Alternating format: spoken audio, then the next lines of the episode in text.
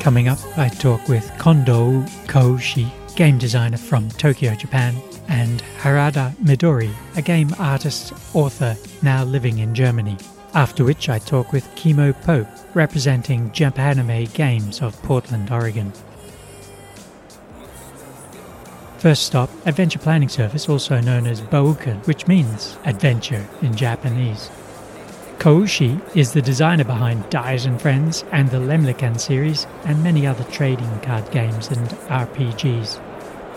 Midori is one of the artists behind the classic Pokemon trading card game. Among her current projects is Fua Fua no Kuma, an illustrated series based on a cute polar bear touring Europe.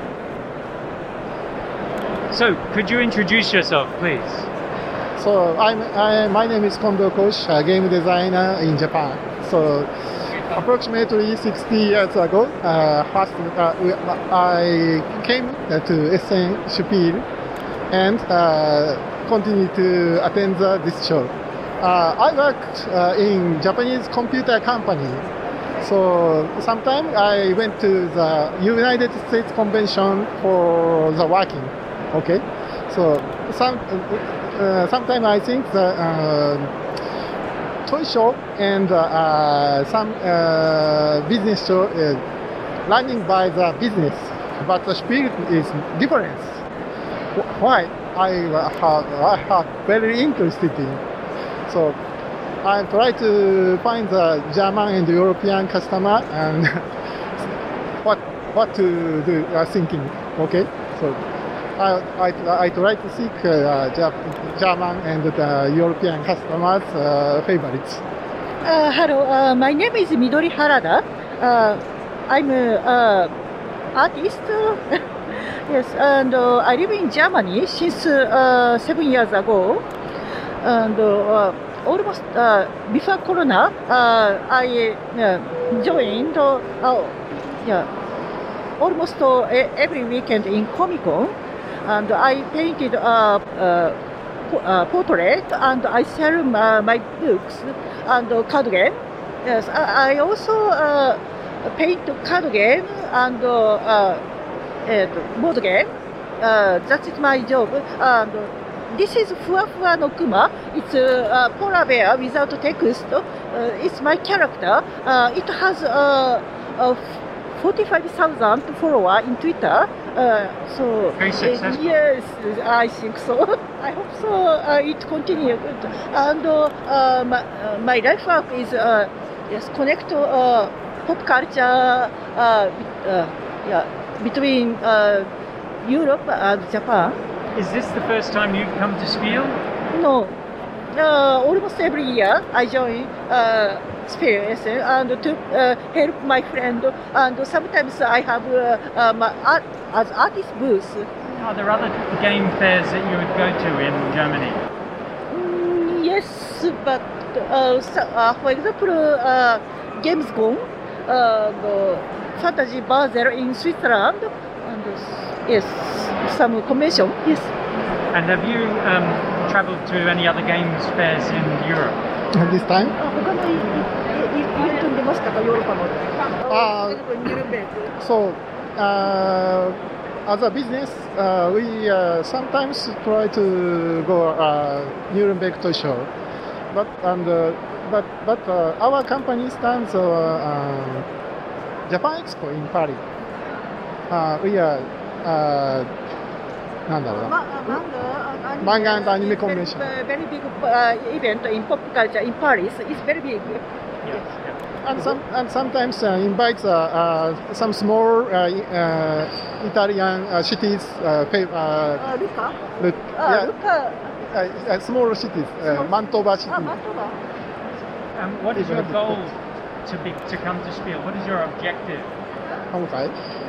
Uh, uh, advertising for our product, of course. uh, uh, Group SNE is very big and old uh, game create teams, so uh, he has to continue uh, to uh, promote uh, their business. So uh, this year he come uh, alone from Japan. He's very brave person. So, And next year be a bigger, you maybe more people. Uh, yeah, we hope so. maybe both. Are you meeting publishers here? Are you yeah, looking for uh, trade connections, or are you just looking to make sales to game players? Mm, uh, yeah, yes, uh, uh they have a big connection with publisher, uh, particularly a good connection in Japanese uh, publisher. But uh, and some some uh, other uh, abroad uh, companies to publish. Uh, uh, so, but he hope he, yeah, they are looking for a new client in abroad. So they they yes join almost every year to SF.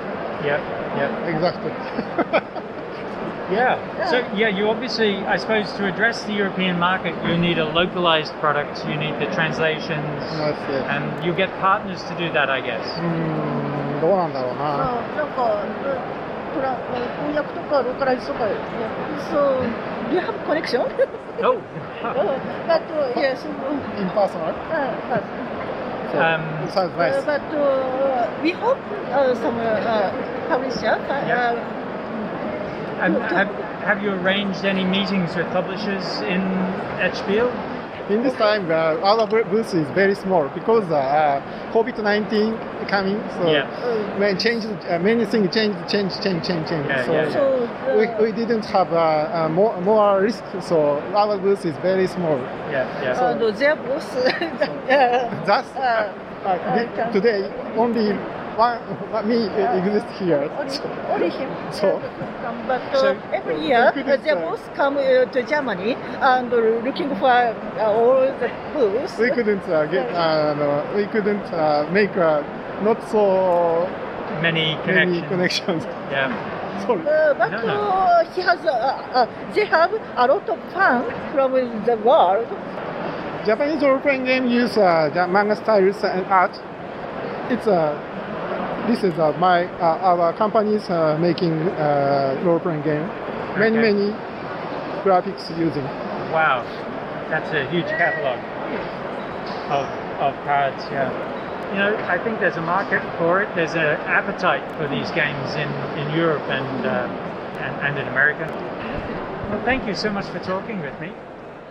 Next, Hall 3 to meet Chemo Pope. Japanime Games translate and publish localized versions of Japanese anime deck builders. The hugely popular Tanto Cuore is a series of maid themed deck building card games designed by Masayuki Kudo. They publish many other games too and have run over 20 successful Kickstarter projects, developing both new titles and expansions for existing games. So, could you you, ready? introduce yourself? Absolutely. My name is Chemo Pope, and I work for Japanime Games. And you're based in Portland, Oregon. Correct, correct. We are an anime game company that has been around for over 10 years.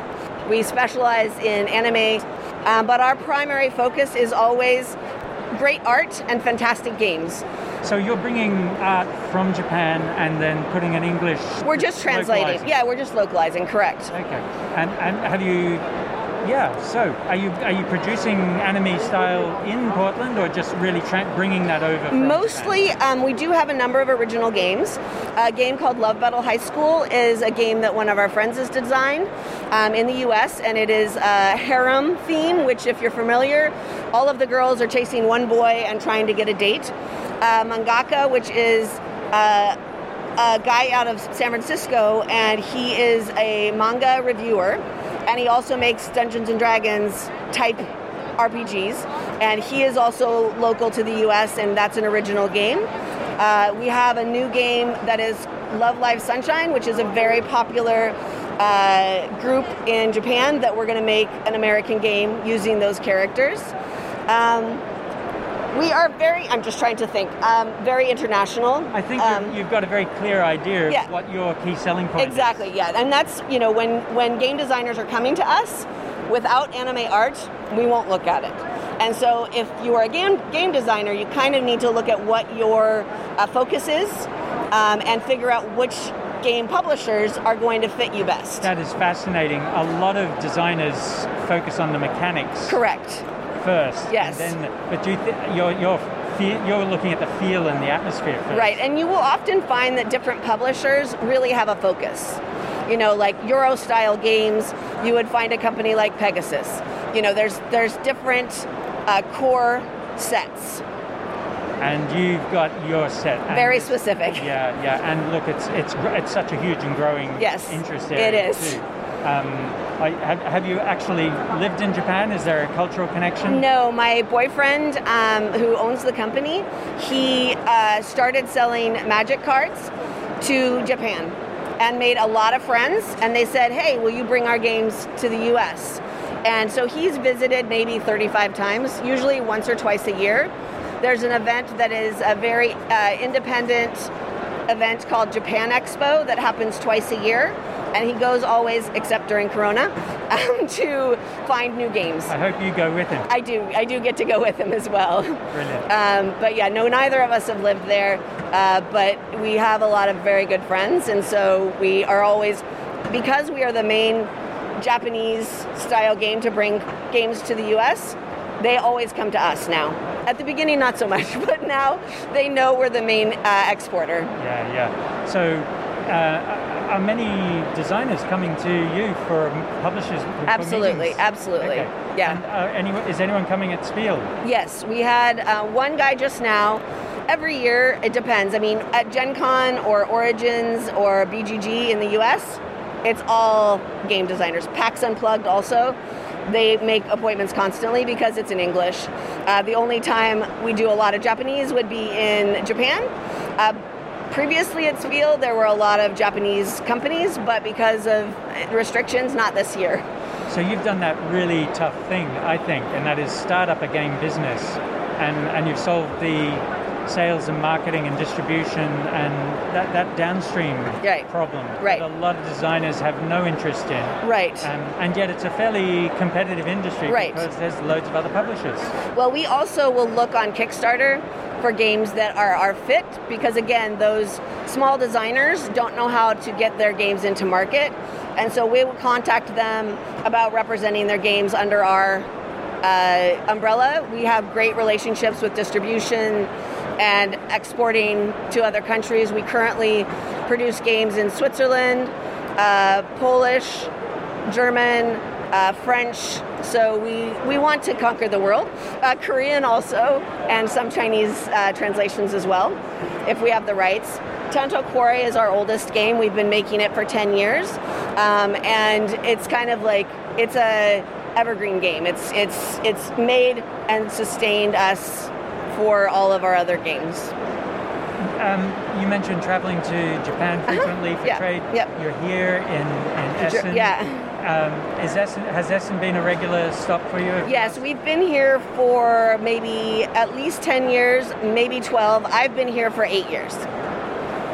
And what would you say to a designer, um, sort of on their own in, Yeah. in essence, and dreaming of publishing? Uh-huh. Just pick up the phone or Uh, at Essen, um, you I would either email publishers uh, to set up a meeting, but mostly actually at, at Spiel, uh, they come to the booth. They say, "I have a game. This is what it is. Can you talk to me about it?" Um, and the main thing that I would say is to stay in touch, because at Spiel there is so much going on that we may look at a game and then forget about it. And if you forget that you talked to us, that's on you. We probably won't follow through. But we also, if you were to get in the indie games and you could have a booth with um, some prototypes, bringing a prototype is pretty important. Um, and uh, we also will cruise the hall to see if there's anything that fits our um, design. I, I think there's a uh, a challenge for a small publisher. When when you're small, you really have to stay at your booth all the time. Yes, correct. Yeah. So So again, making appointments, bring a friend so that that person can stay at the booth with you, um, and then you can take more meetings and things like that. I would also say that sometimes someone will make meetings with us, and we go to your booth. So it's not like they have to come to us. If you've made an appointment and it seems interesting, we will absolutely come to you. I'm told that the sell sheet is pretty important in pitching. Do you It think that's used to important? be. I, I think um, for retailers, it is. Um, but even retailers these days can't hold as many games as they want. And so a sell sheet is it's less important. A, a, a, landing page for uh, the internet is probably more important at this point. Um, and then finding a way to market the game on like Facebook. There's a board group, board game design group. There's just a lot of places to get in front of people, and if you have questions, you can create relationships with professionals who uh, have a lot of insight. And having that, and you're one of the few people who said bring a prototype or bring your. Yeah, that's actually something that is the most valuable. Even if it's just made with a Monopoly set that you've changed things on, uh, it is. uh, It, it makes more of an impression. Is, do first impressions count though? Absolutely. Right. Yeah. So. Because we're going to pretty much know whether it's a good fit very quickly. I mean, Eric saw this game, Tanto Cuore, originally at uh, uh, in Japan. He said, "I want to make it." He asked friends. They said, "Don't make it." He said, "No, this is my game." And so, like, we have a specialty also, which is deck builders. So again, if you do your research and you figure out what kind of games a company loves to make, that's going to be your biggest success. Is there a, a, a vibrant board game community in Portland, Oregon? in the US, all over. We sell throughout the world. We do a lot of online sales to, direct to consumer because we can only go to so many areas um, to show our games. We go to anime conventions all over the US. We do about 45 shows a year, again, not during Corona. Um, but in Portland, it's a huge population. We're a very geeky town. I don't know if you call it connoisseur. We call it the hobby market, Okay. um, where there's much more complicated games. It's not the uh, mass market monopoly market. It's they definitely are more uh, uh, advanced slash And interesting. experimental Yeah, and, exactly, yeah. exactly. And it seems to attract the same in Europe, I think. I think so, yeah. I think the harder part in Europe is the size of the stores because they have such a small area that they're much more picky. Like we go to UK Games Expo in June and it's a little hard because they're like, I have a small space. Why would I take your game in? Yeah. And so it's a little harder In Europe. space Is a huge deal. Yeah, yeah, for the physical product. And I suppose shifting to online sales is, is it's a happening It's thing. it's happening because distribution is actually uh, shrinking because uh, it's very expensive for them to in- inventory games. And so again, direct to consumer and actually as an independent publisher, if you make your game on your own and you make 200 copies, if you can get uh, some traction, it works quite well and you make a lot more money. Yeah, I've heard Kickstarter uh, designer, designers who've used Kickstarter can often get exhausted by the logistics side. The logistics side is, especially right now, really tough. Yeah, Delivery is delayed by months. Uh, production, uh, if you are in Europe, being able to produce in Europe is a huge, huge advantage. Um, and there are, I would say that again, if somebody is looking at actually producing their game, Poland is absolutely the best place to find affordable, skilled manufacturers. yeah, yeah. Um, good, good quality. and- super good quality um, and very affordable. Because Poland uses the zloty, it's way less expensive to produce there. Right. Okay. Yeah. yeah, yeah. But again, I mean, if you find a publisher that you trust to help you get your game manufactured, it's way easier. It's great. Thank you so much for your time. Of course. Um, you and I know you you get you get exhausted talking Yeah. all day long. I like to talk. It's okay. um, should we take a selfie? sure. We hope you enjoyed the podcast and thank you for taking the time to listen to the game chat on Design Talk.